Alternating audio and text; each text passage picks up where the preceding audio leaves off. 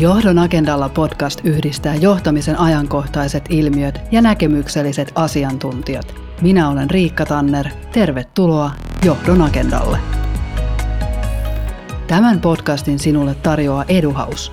Eduhaus-palvelusta löydät työelämälle kriittiset business-, työelämä-, digi- ja tech-taitojen koulutukset, jotka tuotetaan yhdessä huippuasiantuntijoiden kanssa.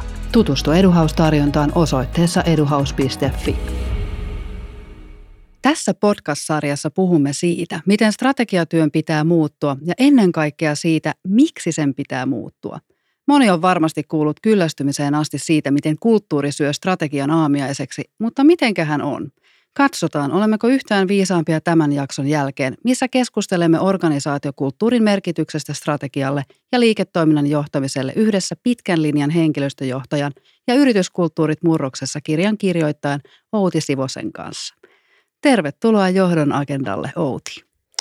Kiitos paljon. Tosi, tosi hienoa, että kutsuit. Upeaa saada sinut tälle, tälle tuotantokaudelle mukaan.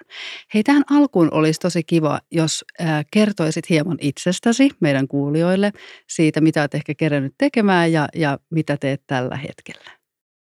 Joo, eli, eli tosiaan Outi Sivonen ja, ja nyt viimeiset kolme ja puoli vuotta suurin piirtein ollut tuolla äh, teknologiayhtiö Solitalla äh, tammikuun alusta henkilöstöjohtajana ja koko sen ajan tavalla tai toisella kulttuurin ja työntekijäkokemuksen kehittämisen parissa.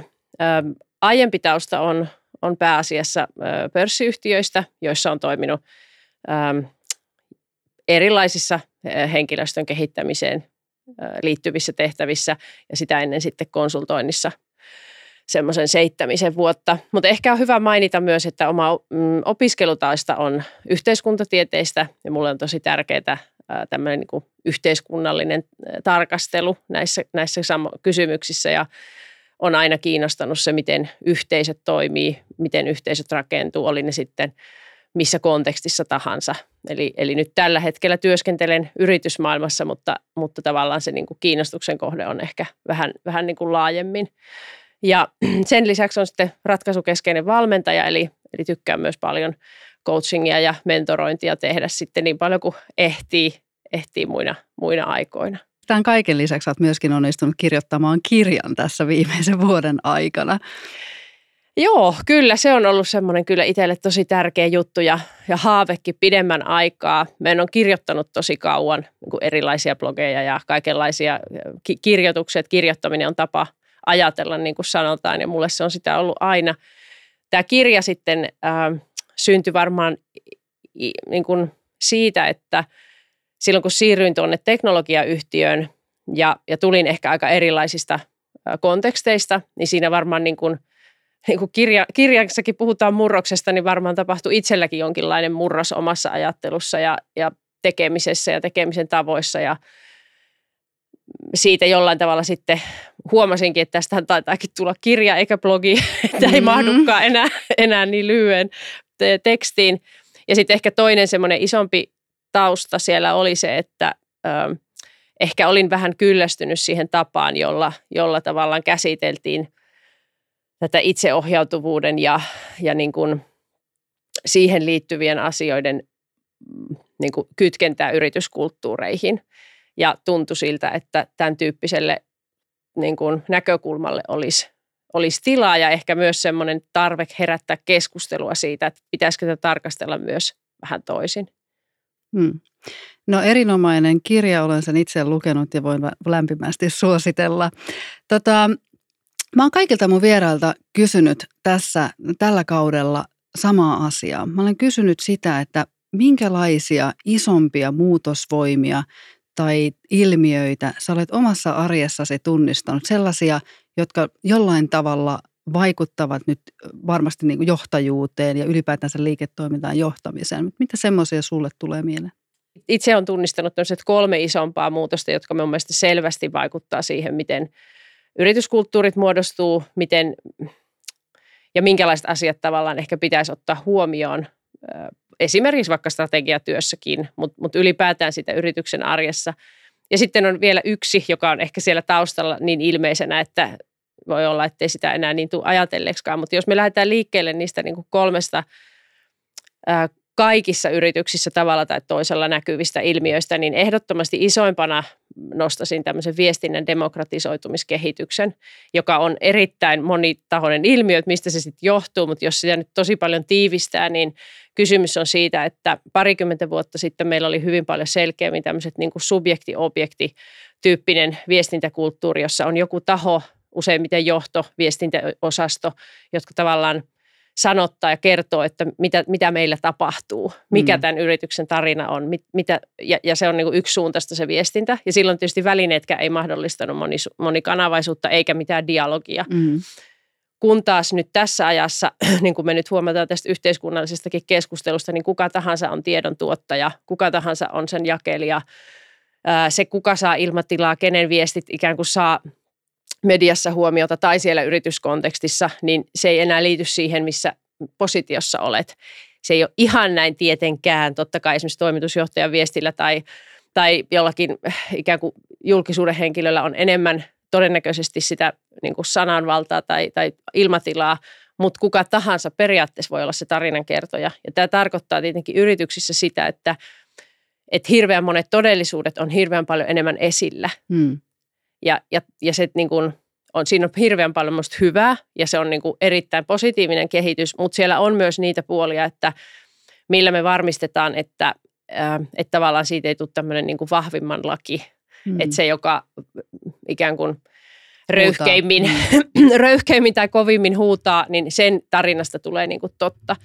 Ja tämä liittyy myös paljon diversiteettikeskusteluun ja tämmöiseen niin kuin, äh, äh, tavallaan miten me saadaan sen mukaan ottamisen kulttuuri luotua. No sitten toinen tämmöinen ehkä enemmän siihen esimerkiksi strategiaprosessiinkin vahvasti liittyvä asia on se, että meillä ei enää, yritykset ei toimi niin kuin lineaarisesti siinä mielessä, että et, et jotenkin tehdäänpä tästä nyt niin kuin vuosisuunnitelma ja sitten lähdetään sitä niin kuin toteuttamaan ja, ja sitten jotenkin jalkautetaan se hierarkisesti, vaan hirveän paljon enemmän se toiminta perustuu tämmöiseen ensinnäkin ketterin kokeiluihin ja siihen, että ihmiset kootaan niin kuin kulloisenkin vaikka osaamisen ympärille tekemään jotain asiaa.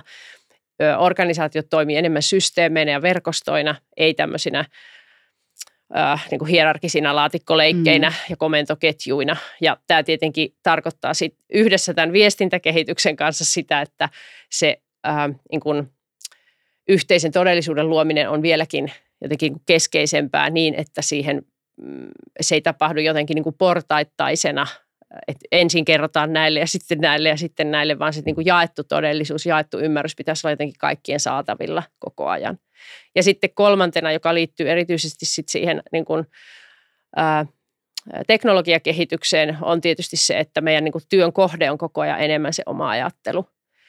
Ää, eli, eli tavallaan siitä voi tietysti miettiä, mitä kaikkea se tarkoittaa ihmiselle, että me, me niin kuin jatkuvasti ikään kuin tarkastellaan sitä omaa ajattelua ja, ja pyritään tavallaan luomaan jatkuvasti parempia ratkaisuja sen kautta, että me haastetaan omaa ja muiden ajattelua. Ja se, se on kans niin kuin isosti liittyy tietenkin siihen, että mitä ne työtehtävät ylipäätään on, joita yrityksissä tehdään.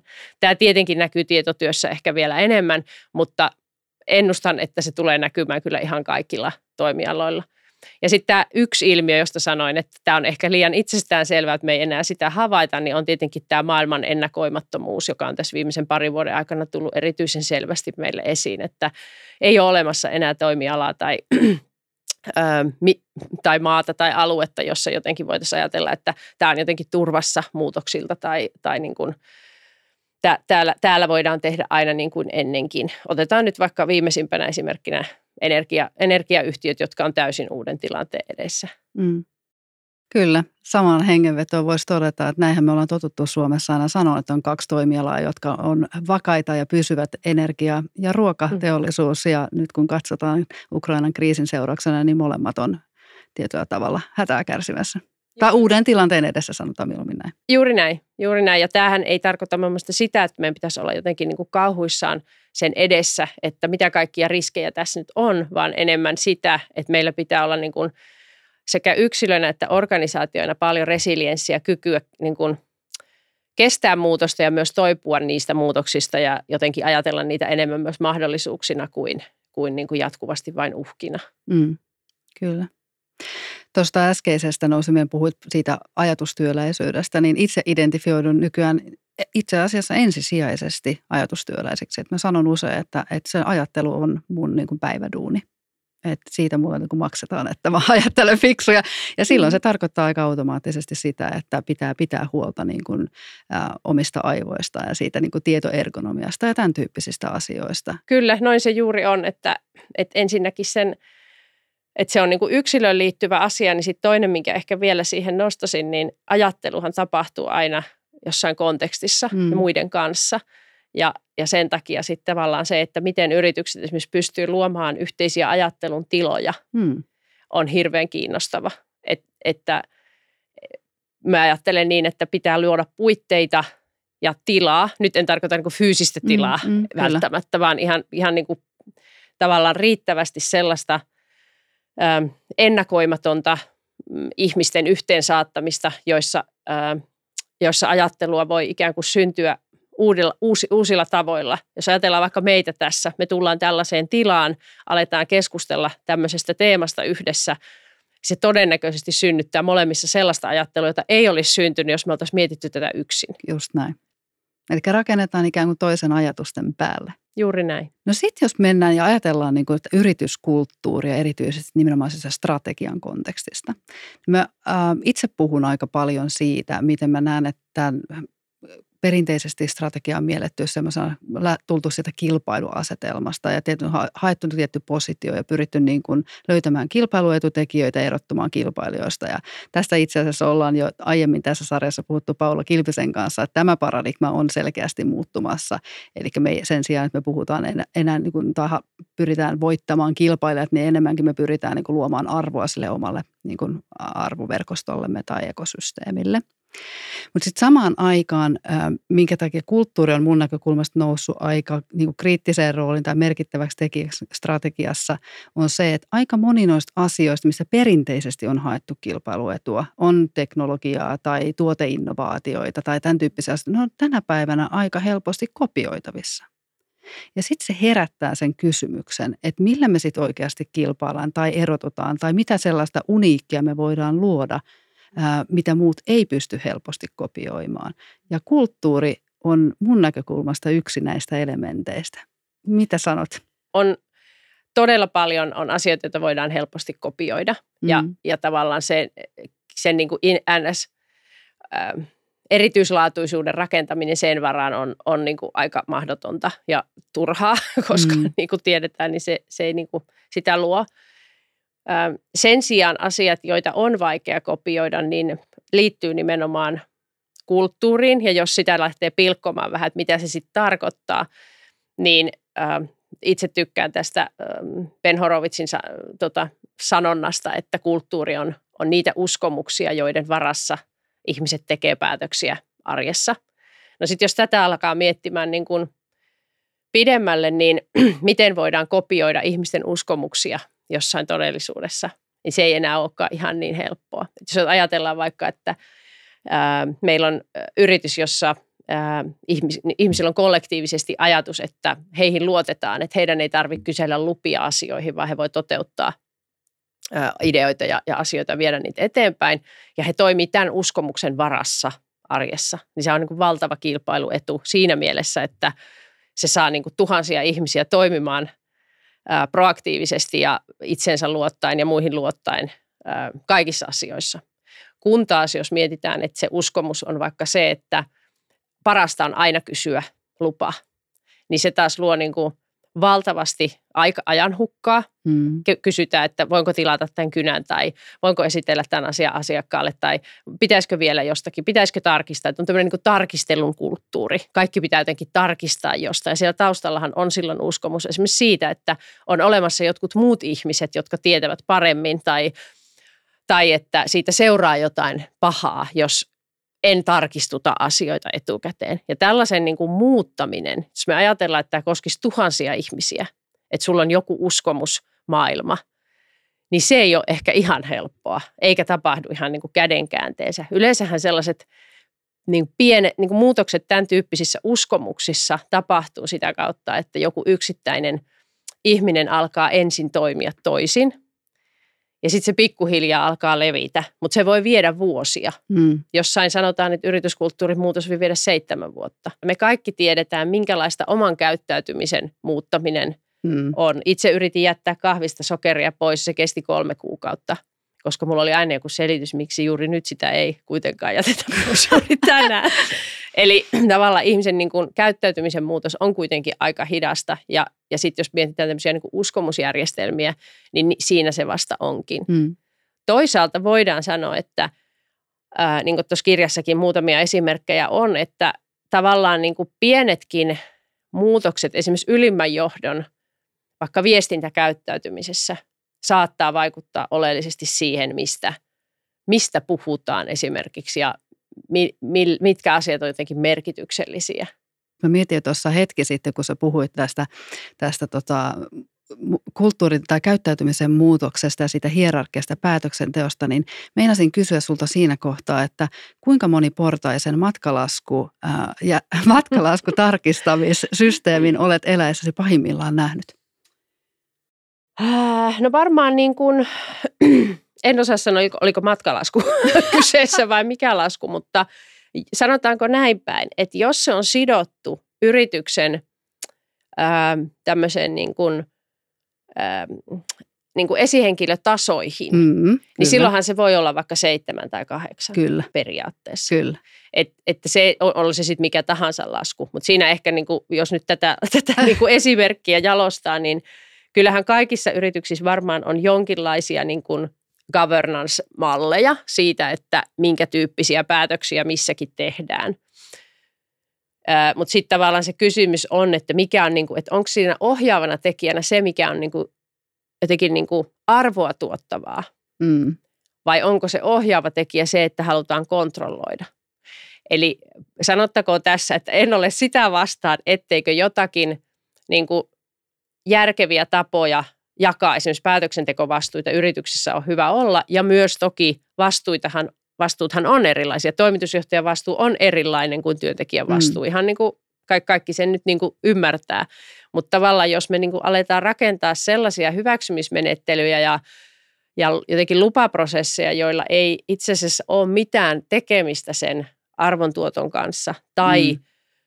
me ei oikeastaan tiedetä, miksi ne edes on olemassa.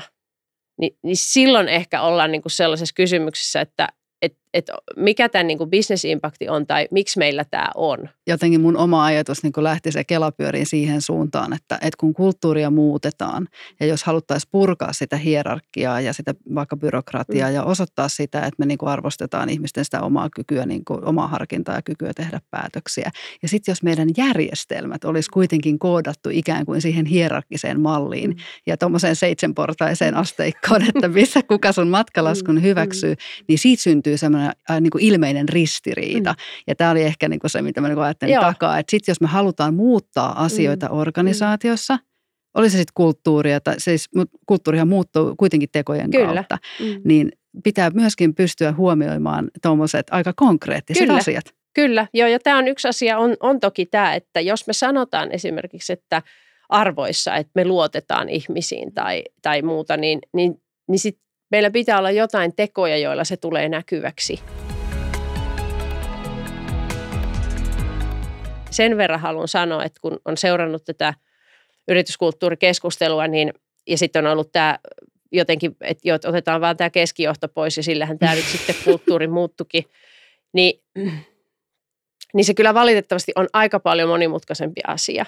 Et, et se on niin kuin, jotenkin toivoisi, että ensimmäisiä asioita, jos sitä niin kuin lähtee pohtimaan, niin on niin kuin sen tutkiminen, että mikä se meidän uskomusjärjestelmä täällä taustalla on. Ja sitten tämä, tämä viestintäkulttuuri olisi mun mielestä niin kuin ensimmäisiä juttuja. Ei se, että me niin kuin leikataan vain jostain kaaviosta joku porukka ulos ja sitten ajatellaan, että nyt tästä tuli niin kuin yhtäkkiä tämmöinen autonominen mm. kulttuuri. Että et se ei mene ihan niin. Mm. No se ei, ei varmasti mene ihan niin. Itseohjautuvuus on tosiaan ollut aika, aika tämmöinen iso ää, trendi viimeisten vuosien aikana ja siitä on kyllä onneksi alkaa olla jo aika paljon kokemusta ja oppiakin siitä, että mikä toimii oikeasti ja mikä ei toimi. Mutta siitä, mikä ei toimi, niin nyt kun ajatellaan, mä taas palaan sen takaisin sinne strategiaan, niin aika usein sitten, kun strategia epäonnistuu tai se ei etene haluttuun tahtiin tai haluttuun suuntaan, niin tosi herkästi me osoitetaan, nostetaan niin kuin se kulttuuri niin kuin syntipukiksi. Mm. Että no ei me pystytä tekemään tätä muutosta tai saada tätä aikaan, koska kulttuuri. Mä lähtisin kyllä enemmän ehkä liikkeelle siitä, että onks, jaetaanko me samaa todellisuutta. Puhuin aiemmin siitä demokratisoitumiskehityksestä ja siitä, että et, et voi olla sellainenkin tilanne, että meillä on niin kuin strategia ensinnäkin tehty niin kuin irrallaan. Yritysjohto ja, ja joku pieni porukka on niin kuin tehnyt sen jollain tapaa niin kuin irrallaan siitä, siitä niin kuin oikeasta todellisuudesta. Ja, ja tässä on nyt minusta niin kuin tosi tärkeä kysymys, että varmasti on paljon sellaisia prosesseja, joissa osallistetaan, mikä on, tarkoittaa siis sitä, että meillä on edelleen joku ryhmä ää, ja useimmiten johtoa, joka tekee jonkun esityön ja, ja valmistelee ja näin. Ja sitten meillä on workshoppi, johon tulee työntekijöitä ja sitten vähän kysellään, että mitäs mieltä te olette tästä. Ja sitten ajatellaan, että no nyt tässä meillä on yhteinen todellisuus. Kun jos me oikeasti ajatellaan, että se lähtisi niin kuin ihmislähtöisesti, niin se lähtökohtahan pitäisi olla se, että se koko alkuasetelma on yhdessä tekemistä ja yhdessä ymmärtämistä. Ja silloin siinä on niin kuin tämmöinen osallistamisen ja osallistumisen ero, mm. joka on aika merkittävä. Se on niin kuin eri asia kysyä, että onko tämä, onko tämä susta hyvä, kuin kysyä, että mm, mikä meille on tärkeää, mikä meille luo arvoa. Mm. Tuo on hirveän tärkeä nosto, toi osallistamisen ja osallistumisen ero ja just sen yhteisen niin kuin, tilannekuvan tai yhteisen tulevaisuuskuvan muodostaminen. Et jos meillä ei nimenomaan ole sitä jaettua ymmärrystä siitä, että mihin maailma on menossa, minkälaiset muutosvoimat meidän toimialaa tai meidän yritystä niin kuin tulee koskettaan, mm. minkälaisia ajatuksia ja kysymyksiä tämä meidän työntekijöissä herättää. Mm. Siis sehän on kaikista isoin potentiaali yleensä, siis valtava määrä niistä ideoista tulee nimenomaan sieltä niin kuin työntekijöiltä ja se mm. ymmärrys, kun he ovat hyvin lähellä sitä esimerkiksi asiakasta. Juuri niin. Niin sieltä Juuri tulee niin. usein niin kuin ne parhaat oivallukset ja, tai kysymykset, mitä sitten niin kuin pystyy siinä varsinaisessa strategiatyössä jalostaa. Mm, niin, näin se juuri on. Ja totta kai on niin, että johdolla pitää olla näkemyksellisyyttä ja pitää olla niin kuin, tuoda siihen pöytään niin kuin tietyllä tavalla omasta näkökulmastaan asioita. Et me en tarkoita myöskään sitä, että, että lähetetään niin kuin kaikille sähköpostit, että voisitteko tehdä meille strategian, että voitte palauttaa puolen vuoden päästä. Et en ihan sitäkään tarkoita, mutta no, tavallaan se, mutta sitäkin voisi kokeilla. Mm. Sitäkin voisi kokeilla, mutta tavallaan se niin kuin aito yhdessä tekeminenhän on sitä, että ihmiset niistä omista näkökulmistaan tuo siihen yhteiseen pöytään sen, sen, sen niin kuin tavallaan, mikä he, miten he ajattelee sitä arvonluonnista. Ja siinä, sen takia mun mielestä se niin kuin ikään kuin menee pieleen. Että jos, tätä, jos se koko, te, jos se koko laati, niin kun, ikään kuin rakentamisprosessi on sen kaltainen, että, että se ei ole aidosti jollain tavalla niin kuin mukaan ottava, niin, se, sit, sit se, niin, kuin, niin siinä vaan käy. Mm. Toinen äh, tärkeä huomio, minkä sä itse asiassa teet tuossa sun kirjassa, mikä herätti mulla tai sai mut oivaltamaan yhden asian, niin kuin mitä yhteistä meillä on tietyllä tavalla siinä, että kun meille tulee tiimiin uusi esihenkilö tai siinä, kun me luodaan uutta strategiaa, niin sä puhut siitä, miten, miten kun uusi esihenkilö aloittaa tiimissä, että se on, me kuvitellaan, että se on jotenkin keinotekoinen semmoinen uusi aloituspiste. Mm-hmm. No, kerro vähän tästä. Joo, tämä on itse asiassa mulla on oma kokemus tästä. Voin Joo. ihan esimerkinkin kertoa. Eli, eli tavallaan itse menin yhteen, yhteen yritykseen uutena, uutena tota, esihenkilönä ja, ja jotenkin niin kuin katselin sitä tietysti niin kuin siitä hetkestä, että mä aloitin siellä ja miltä se tulevaisuus musta näyttää. Ja, ja lähdin sitten jotenkin sitä niin kuin yhteistä seuraavan vuoden suunnittelua tekemään siinä, siinä porukalla. Ja, ja tota, sitten oli jotenkin niin kuin nihkeetä se touhu. Ja tota, kyselin sitten vähän siinä, että niin, että et, niin kuin sitten vähän kautta rantaisin, että mikäs tässä niin kuin tämä tilanne nyt on. Ja, ja sitten siinä oli yksi, yksi henkilö, joka, joka tota sanoi, että, että meillä on, meillä on niin kuin tällainen historia.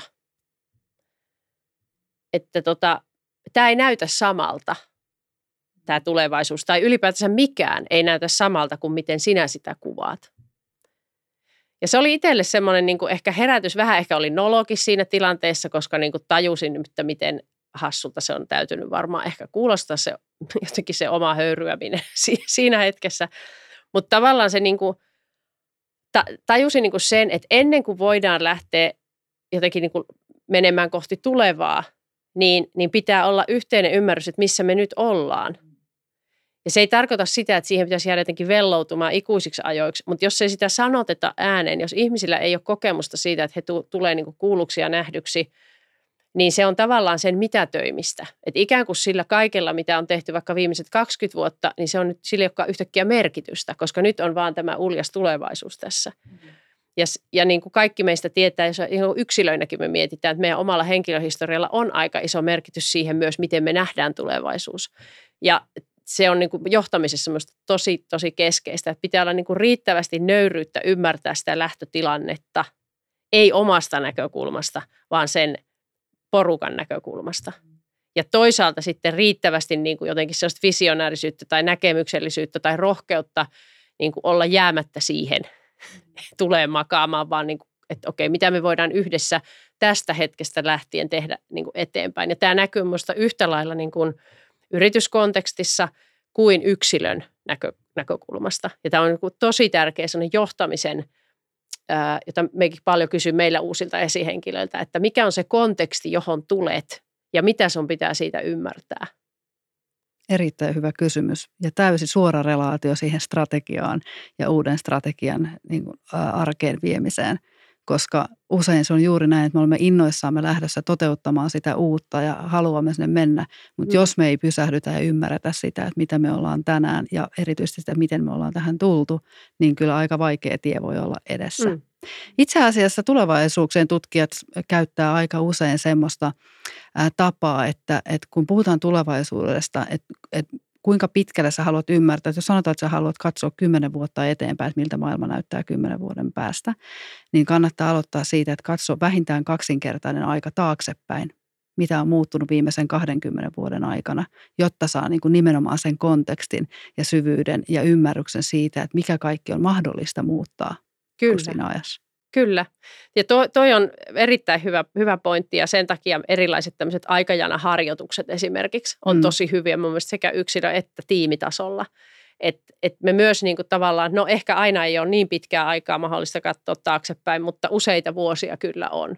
Ja tavallaan sen, usein se myös havain, niinku auttaa ymmärtämään, että hei viisi vuotta sitten me ajateltiin, että tällaista ei voi olla ja, ja nyt kuitenkin on tapahtunut tämä asia. Mm. Tai toisaalta joku muu asia on edelleen meille haaste, vaikka me ajateltiin, että tämä nyt olisi varmaankin jo ratkennut. Se on just sitä kontekstuaalista jotenkin niin kuin ymmärrystä, että, että pystyy ajattelemaan sitä omaa ajatteluaan. Että, että minun konteksti on tämä, koska minun tausta on tämä ja oma tilanne on tämä. Ja, ja oikeastaan siinä on, pohjimmiltaan siinä on kysymys siitä, että onko meillä niin kuin aidosti halua keskittyä sen toisen todellisuuteen vai ei. Mm. Erittäin hyvin kiteytetty. Seuraavaksi me voitaisiin sun kanssa keskustella nyt siitä, että, että ihan siitä strategian implementoinnista. Me vältämme tässä sarjassa ja, ja minun asiakkaiden kanssa siitä kirjoittua J-sanaa. Yritämme välttää mahdollisimman pitkälle. Eli strategiaa integroidaan arkeen, sitä implementoidaan, mutta sitä ei koskaan jalkauteta. No niin, sanoin sen ääneen. Eli mitä niin kuin sulle tulee mieleen, minkälaisia asioita tai esimerkkejä siitä, että kun me nyt lähdetään sitten äm, uutta strategiaa viemään sinne organisaation arkeen, niin minkälaista perusasioista olisi hyvä aloittaa? Yksi ehkä sellainen niin kuin lähtökohta mikä, tai virhe, mikä me usein tehdään, niin siinä vaiheessa, kun johto on käsitellyt strategiaa ehkä vaikka kolmetoista neljätoista kertaa, niin siitä ei ole vielä välttämättä puhuttu yhtään sanaa muualle. Eli Eli tavallaan tämmöinen ensimmäinen haaste on se, että ollaan niin kuin täysin, jaetaan täysin eri niin kuin ymmärrys ää, siitä, mistä, mitä tässä halutaan. Tai tavallaan, että se johto usein niin kuin on jo tosi sisällä siinä, että mikä se muutos on, mitä se tulee tarkoittaa, miltä se tulee näyttämään. On ehkä vähän kärsimätön myös näkemään tuloksia. Se on se kohta, jossa voi olla, että iso osa työntekijöistä ei ole koskaan kuullut siitä vielä sanaakaan. Ensimmäinen kohta, jossa he sen kohtaa, on ehkä joku, äh, joku viesti, joku, viesti, joku tilaisuus, joku, joku muu, jossa se on niin kuin sanoja. Ja sitten mennään takaisin omiin hommiin. Se, miten se konkreettisimmin yleensä näkyy ja ehkä myös vähän niin kuin rajuimmin, niin on sen kaltaiset tilanteet, joissa sulta odotetaan yhtäkkiä jotain muuta, mitä aiemmin ei ole odotettu ja sä et ehkä oikein edes tiedä, että miksi. Ja yksi, yksi esimerkki tästä on, on näitä mulla montakin, mutta otetaan nyt yksi tämmöinen tilanne, jossa menin kouluttaa yhtä asiakaspalvelutiimiä myyntiin. Ja tunnin kuluttua yksi heistä sanoo, että tämä on tosi kiinnostavaa kaikki, mutta miksi koulutat tätä meille? Ja siinä hetken olin hämilläni, että siksi, että te alatte myymään. Ja tämä koko roolihan muuttuu tällaiseksi niin kuin myynnilliseksi. Ja sitten he sanoi, että jo ei he tästä mitään tiedä. Että he tekevät niin kuin asiakaspalvelutyötä ja tota, ei heille ole puhuttu mistään, että he alkaisi nyt, että tämä rooli jotenkin muuttuisi. No se oli tietysti kiusallinen tilanne kaikille ja jotenkin siitä sitten päästiin loppuun, mutta keskustelin sitten sen jälkeen ää, esihenkilön ja muutamien muiden kanssa, että miten tämä on kommunikoitu tämä muutos. muutos. Että oliko tässä idea, että tämä kouluttaja nyt niin kuin kertoo tämän roolimuutoksen. No en tiedä, en, enkä muista nyt niin hyvin, että mitä siitä sitten puhuttiin, mutta tämä ei ole todellakaan ainoa kerta, joissa erityisesti tällaiset roolimuutokset on ikään kuin se ensimmäinen, niin kuin ensimmäinen kosketus ihmisillä siihen, että ahaa, että tämä strategia siis tarkoittaa sitä, että mun työ muuttuu, mutta mut siitä ei niin kuin välttämättä ole keskusteltu mitään. Mm. Eli se on niin kuin info, että et tiedoksi, että jatkossa meillä on tämmöistä ja koska tämä strategia on tämän kaltainen, niin se tarkoittaa, että nämä ihmiset tekee eri asiaa. Sehän ei sinänsä olisi mielestäni mikään, mikään niin kuin ongelma. Työhän muuttuu koko ajan ja kaikkien meidän pitää muuttaa omaa työtä ja, ja, ja se on niin kuin mielekästäkin. Mutta jos se tavallaan tapa on tämän kaltainen, niin se on aika satavarma, että ei kukaan halua kuulla jossain koulutuksessa, että tästä lähtien sä teetkin tätä tai tuota. Et, että tavallaan niin kuin, mun mielestä se on se niin kuin täysin väheksytty elementti tai, tai niin kuin väärin ymmärretty tai, tai niin kuin liian pieneksi arvioitu elementti on, on niin kuin tämä, että etenkin silloin, jos, jos ne strategiset muutokset näkyy ihmisten arjessa niin, että he tulee tekemään eri asioita, niin ne on, sehän on niin kuin valtavia muutoksia. Se on ihan sama, jos me ajateltaisiin, että no nyt tämä on vähän provokaatio, mutta sanotaanpa nyt kuitenkin, että talousjohtajalle sanottaisiin jossain koulutuksessa, että koulutetaan nyt näitä lakiasioita sulle, koska huomisesta lähtienhän olet lakiasianjohtaja. No ei nyt ymmärretä, että tämä on nyt vähän provokaatio, mutta tavallaan, että ne, ne, ne asiat on lopulta aika tosi merkityksellisiä, eikä kovinkaan pieniä. Ja silloin niin kuin on sitten ehkä aika älytöntä puhua, että täällä on nyt tämmöistä muutosvastarintaa. Ei ole kysymys siitä, vaan siitä, että jos se koko, mitä äsken puhuttiin, osallistamisen ja osallistumisen maailmasta mm. ei ole tapahtunut, niin sitten me ollaan tämmöisissä tilanteissa. Että mm. jos sitä keskustelua esimerkiksi arvonluonnista ei ole käyty yhdessä, että mikä lopulta tuottaa meidän asiakkaille arvoa, mitä he meiltä odottaa, jos se esimerkiksi on se, että he toivoisivat enemmän ratkaisumyyntiä mm. tai sitä tai tätä tai tuota, jonka jälkeen se olisi helpompi ymmärtää, että okei, nyt nämä roolit muuttuu vaikka tähän suuntaan. Eli, eli tavallaan siinä on niinku tämmöistä, voi olla tämmöistä niinku oikomista ja, ja ehkä vähän sellaista niinku turhaa mm, niinku kärsimättömyyttä sen toteutuksen suhteen siinä mielessä, että me uskon siihen, että se aika on pakko ottaa. Joko se otetaan siinä kohtaa, kun sitä suunnittelua tehdään mieluiten siinä kohtaa, tai sitten se joudutaan ottamaan siinä toteutuskohdassa, mutta sitä ei voi jättää ottamatta. Mm, tosi tärkeä huomio.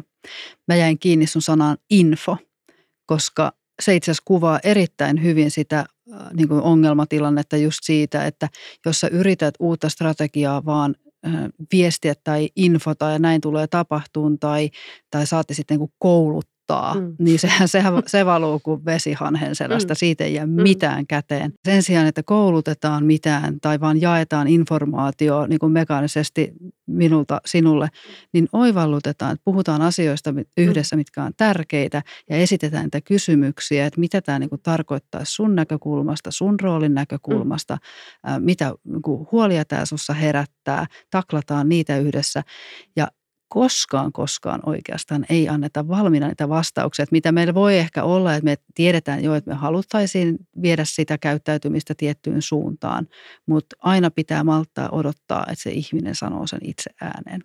Juuri näin. Usein mä esitän sen kysymyksen, että mikä muuttuu sun tekemisessä huomenna, mm. kun sä tuut töihin. Mm. Ja sitten jos sieltä tulee oikeita asiat tai toivotun mm. kaltaisia asioita, mm. niin sitten ollaan saavutettu jotain. Hyvä. Niin, joo, juuri näin. Mä tykkään myöskin tästä oivalluttamisen ja sen niin kuin yhteisen ajattelun ajat, mm. niin kuin tässäkin kontekstissa, että, että sen strategian toteuttaminen on, ja suunnittelukin on sitä yhteistä ajattelua ja, to, ja, ja tekemistä, että tavallaan niin kuin, jos me puhutaan vaikka siitä arvonluonnista, niin, niin äh, tavallaan sen maailman niin kuin avaaminen, että mi, miltä maailma näyttää, mitä meidän asiakkaat odottaa, mi, mi, mikä on se tulevaisuus, minkälaisia niin kuin skenaarioita meillä on, mutta myös sen avaaminen, joka, joka minusta on niin kuin tosi, ehkä niin kuin, että sitä voisi tehdä vähän enemmän, niin on, on sitten tavallaan se, että mi, kussakin bisneksessä, mikä se meidän bisneslogiikka on, miten tämä toimii. Mikä, mikä meidän markkinatilanne on, mikä on meille kannattavaa, mikä ei ole. Eli tavallaan myös sellaiset niin kuin perusbisneksen lainalaisuudet pitää tuoda mun mielestä niin kuin avoimesti siihen keskusteluun. Ihmiset ja se liiketoiminta ei ole niin kuin millään tavalla erillisiä asioita. Et täällä me jotenkin rakennetaan kulttuuria ja sitten on joku porukka, joka niin kuin miettii liiketoimintaa. Et se on aivan varmasti niin kuin virhe, mm. jos, jos näitä ei tuoda niin kuin samaan pöytään. Et, että mahdollisimman yhteisesti jaettu tilannekuva kaikista niistä asioista, jotka liittyy, miten meillä bisneksessä menee, mikä meidän tulevaisuus on, miten meidän ihmiset voi, miten meidän asiakkaat voi, mitä meidän omistajat odottaa ja niin edelleen. Mm. Et mitään näistä ei jotenkin ajatella, että nämä ei kuulu työntekijöille tai nämä ei kuulu johdolle tai nämä ei, nämä ei kiinnosta sitä tai tätä. Se on se tilannekuva ja se pitää olla jaettu kaikista, kaikilta niiltä osilta, joita jo, jo, jotka niin kuin liittyy siihen tulevaisuuteen. Mm. Ja mä todella toivon, että sitä ei enää tässä ajan hetkessä tehdä siten, että se on vain jossain kvartaali-infoissa, että kerrotaan, että mitä no, meidän asiakkaille näin. Kuuluu. Mm. Että kyllähän se pitää olla siinä arjessa niin kuin koko ajan läsnä. Jotenkin muistuttaa tämä keskustelusta, me puhutaan paljon niin kuin strategiaa ja kulttuurista ja siitä, että kun strategialla niin kuin tähdätään aina siihen muutokseen. Me ei tarvita uutta strategiaa, jollei me tarvita jotain muutosta. Ja nyt kun me aloitettiin alussa niistä isoista muutosvoimista mm. ja siitä, että kaikki muuttuu itse asiassa koko ajan ja on hyvinkin ennakoimatonta. Mutta jollain tavalla se kulttuuri kiteytyy mulle aina niin kuin siihen organisaation identiteettiin. Joskus muistan lukeneen tämän James Clearin Atomic Habits-kirjan, joka on ihan erinomainen kirja kaikin puolin, jos haluaa omista pahoista tavoistaan päästä eroon. Mutta siellä sanotaan aika hyvin, niin kuin yksilötasolla puhutaan siitä, että, että jos sä haluat muuttua, niin sun pitää määrittää itsellesi ikään kuin uusi identiteetti, kuka sinä olet, kuka sinä haluat olla.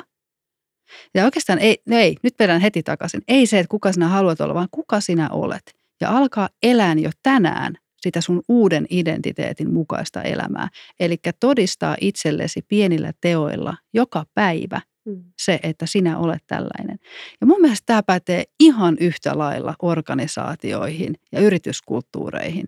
Että jos me halutaan tulla joksikin muuksi kuin mitä me ollaan tänään. Se tapahtuu vaan siten, että me todistetaan se itsellemme pienillä teoilla joka päivä. Mehän lopulta lunastetaan niissä äärimmäisen pienissä hetkissä ja teoissa niitä kulttuurisia lupauksia esimerkiksi tai sitä identiteettiä, että, että lopulta niin kun se on aika samantekevää, mitä me jonnekin kir- kirjoitetaan jonnekin kirjaseen siitä, mm. millaiset arvot ja kulttuuri meillä on, jos ne pienimmätkin teot ei arjessa sitä tue.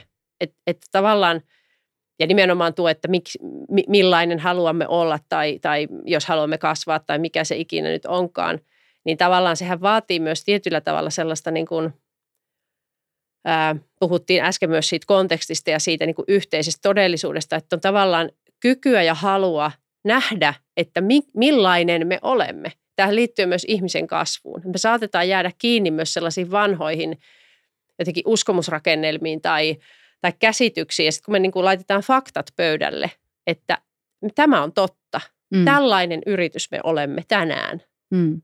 niin, niin saattaa olla niin kuin aika hätkähdyttäviäkin tavallaan, että et aivan totta, että ne uskomukset, joiden varassa toimin, niin ovat itse asiassa kymmenen vuoden takaa, emmekä me ole tällainen. Et myöskin tämmöinen on minusta ihmiselle tyypillistä, että me saatetaan, niin kuin, me ne uskomukset saattaa olla niin vahvoja, että me, ne suorastaan syrjäyttää faktat. Ja tämähän voi olla myös tämän tyyppisiä yrityksellä, että, että joo, että meillä on tosi hyvä ää, asiakaskokemus. Hmm. Meillä on ehkä ollut, mutta sitten jos me tarkastellaan tätä tilannetta, niin, niin ei meillä nyt sit itse asiassa olekaan tällä hetkellä. Tai että meillä on tosi kilpailukykyiset tuotteet. Ja sitten sit kun niitä tarkastellaan, no ei näin itse asiassa olekaan. Ne oli tai vuonna kaksituhattaviisitoista. Oli. Niin, että... Tämä keskustelu on ollut aivan huikea. Me voitaisiin tästä jatkaa sun kanssa vaikka kuinka ja pitkään.